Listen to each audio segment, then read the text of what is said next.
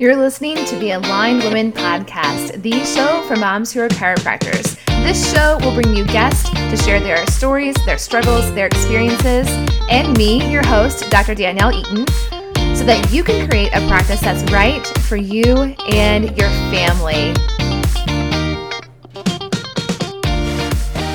Hello, everyone. I'm here today with Dr. Meaghan Brent. Meaghan, how are you doing? I'm great. Thank you. Thanks so much for taking time out of your day today to be on the show. Will you please let our listeners get an introduction to you? Sure. Well, I'm Dr. Meaghan Brent, and I've been in practice for six years now. Um, I am married, um, been married for seven years, and we have two kids. Um, they are four and two. And I started my practice um, completely by myself. My first year, I was an independent contractor and then um, moved out onto my own. And when I moved out on my own, um, I was the only one in my office. So I answered phones and checked patients in and out. Um, and then shortly after that, I had uh, my first child. And so um, I was alone with him for about six months also because he would come with me to work. Wow. So, so, that's how I got started, and I've slowly built and grown from there, and um, then hired people to be here to help me with the kids, and then also answering the phones and checking patients in and out so that I didn't have to do that part of it. Yes. I'd love to hear more about how you decided to make the transition from your wherever you were at as an independent contractor to going into a new office space on your own. Sure. Well, I um, when I first graduated, I interviewed lots of different places for associateships and different things, and just didn't feel like working in another office um, was right for me. Uh, just different philosophies and how things, you know, would be ran. I just didn't feel comfortable. So I found an office where I could be an independent contractor, and we um, negotiated to pay percentage. Um, and so I, I did that for a year and just was growing so rapidly that it was just worth it to find a place that I could rent myself and have kind of that flat fee mm-hmm. so that as I grew, I could actually see that increase in my own income and not just the other doctor's yes. income. And so that is why I chose to move out on my own. So, what were you doing in that first year of your practice that allowed you to grow that quickly? Well, the biggest thing for me was getting out and meeting other um, people. So, I joined some different groups in my community. Um, I'm actually big with the United Ways Women's Leadership Council here in my community. And so, just by doing that, um, I met a lot of other women and families. Um, and I didn't have kids at the time. So, as I had my kids, I got even, I grew, I would say exponentially once I had my own kids by meeting other moms and families um, just by doing things, mom groups and things in the community. But um, I just was out anytime I didn't have patients scheduled, I was out doing different activities and just meeting and talking to people. That was the biggest thing. Well, you're a really social girl and you're easy to talk to. We've known each other for like almost a decade, I guess now. Yeah, crazy. Um, so I can definitely see how that would help you grow your practice. But I want to reiterate something that you said because this is really important for a lot of women that are listening to the show to really hear. We often think that once we have our children, it's going to be even harder to grow our practice to a level that we really want it to be at. And what you just shared was that after you had your children, it actually became easier it was definitely easier. Um, and I think my choice of bringing my kids to the office actually made a lot of other moms more comfortable. Um, not only letting me adjust their children because I had my own and they could see, you know, my kids running around the office, but they were comfortable coming in for adjustments themselves because they could feel okay that their kid was running around. Um, mm-hmm. and for a long time, we had a room that was a playroom that was gated off so we could kind of stick the kids in there. They were safe. They had toys um, and we could you know do what we needed to do treatment or exam. And i think that helped a lot just having that family atmosphere that moms were comfortable with bringing their kids. Yeah. Now, how did you share with other women, like your potential new patients, mm-hmm. that your office was that kind of atmosphere before they were even there? Well, I was big with um, the La Leche League, uh, being a new mom and just finding like other support groups. Um, I found other like Facebook groups, even that there's one called like Crunchy Moms. Mm-hmm. Um, mm-hmm. There's several different Facebook groups. And so just being on there and just talking to other moms and then um, honestly, I didn't have to do a whole lot of promotion to of myself because after I had a few families in here, every single day I see stuff. Uh, other moms are posting. You know, they ask for suggestions, and then other parents will post, "You need to go see Dr. Meaghan. You need to go see mm-hmm. Dr. Brent." And so, other people are doing the marketing for me, um, yes. constantly telling their other friends, other you know, friends with kids that for whatever it is that they're asking questions about, they're telling them to bring their kids and their yes. families in here. And that's perfect because what else does that do for you? It takes some of the work off of you.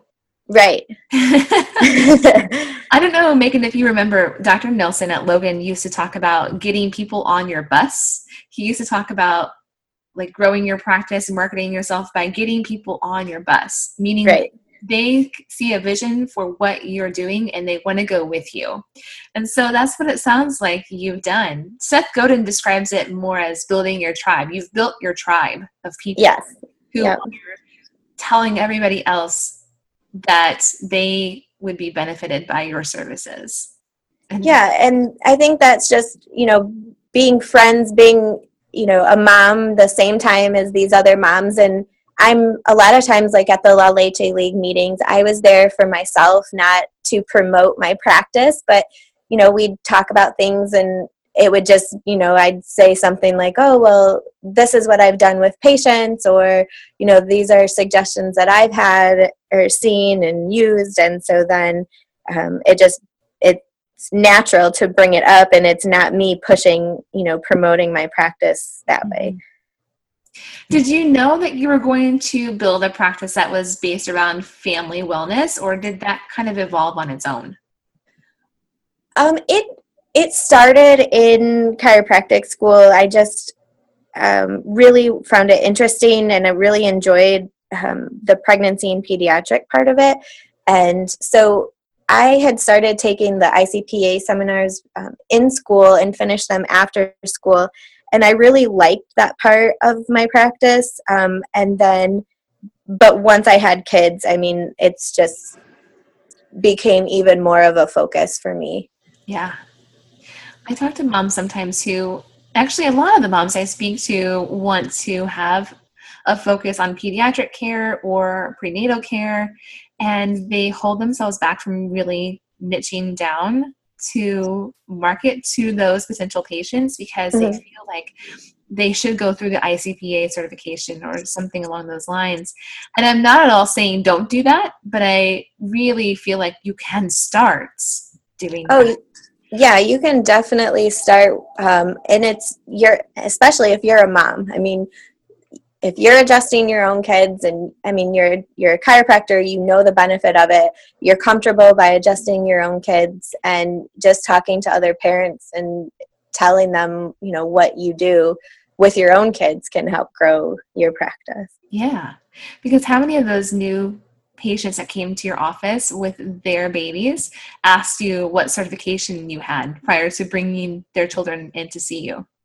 Um, it, I don't know that it's it's pretty rare that anyone's ever asked me that. Exactly. So that was what that was what I was getting to, right? Like your patients are looking at you as a leader for healthcare and mm-hmm. when you are your patient essentially, you're a mom who has little ones, mm-hmm. then they see that first and they're not looking at what certification does this doctor have? They already right. know that they can trust you. The other thing that has been really cool that has helped is that um, now I've seen moms a few times, you know, their second or third pregnancy at this point, um, and they go back to their midwives or their OBs and tell them that they've been coming here. And I've actually I've tried to get in and just meet with some of the OBs and explain how I can help them by, you know, your patient's complaining of back pain and I can help them. Um, I can't get those meetings, but now they are sending people to me because so many of my patients have gone back to them saying, She's helped me. And so now I'm starting to get referrals even from some of the OBGYNs um, say, telling their patients that they should go see a chiropractor or here's um, they actually give my card out in their offices yes nice that's directly finding the people that you want to serve where they are already at looking for a solution for the problem that they have they have low back pain they're pregnant they're at their doctor's office saying what can i do about this yeah they're like oh it's normal part of pregnancy and i say no it's not right. it doesn't have to be it right. doesn't have to be a normal part of anyone's life right i mean right. we get that. Let's do more work to help spread the word that that doesn't have to be a normal part of life. Right, exactly. Yeah. So, Dr. Meaghan, if there was something looking back on life or practice prior to being a mom that you wish that you knew then that you know now, what would it be? I made the choice to make my kids and my family first and like I said, I brought my kids to the office. I block time off during the day of when um, they need they would need to nurse.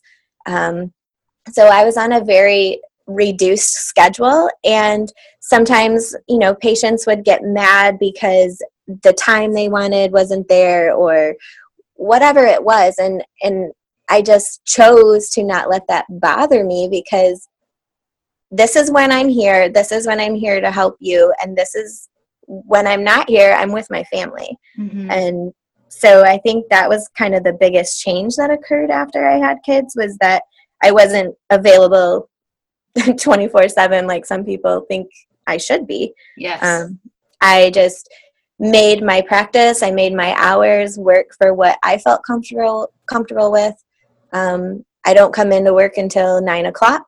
Um, I only work three full days and I work two half days, and that lets me see a lot of people. Um, I'm I see a lot of people. I'm doing very well in practice, and it took time, but I also have that time with my kids. And when I leave work, I leave work. I go home and I'm mom, and I can play with my kids and Amen.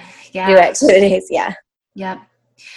Thank you, Dr. Meaghan. Everything that you've shared today has been really valuable for the listeners, for the moms that are listening in the audience, the soon to be moms that are listening in the audience as well. It's been great to have you. Thank you. Thanks for having me.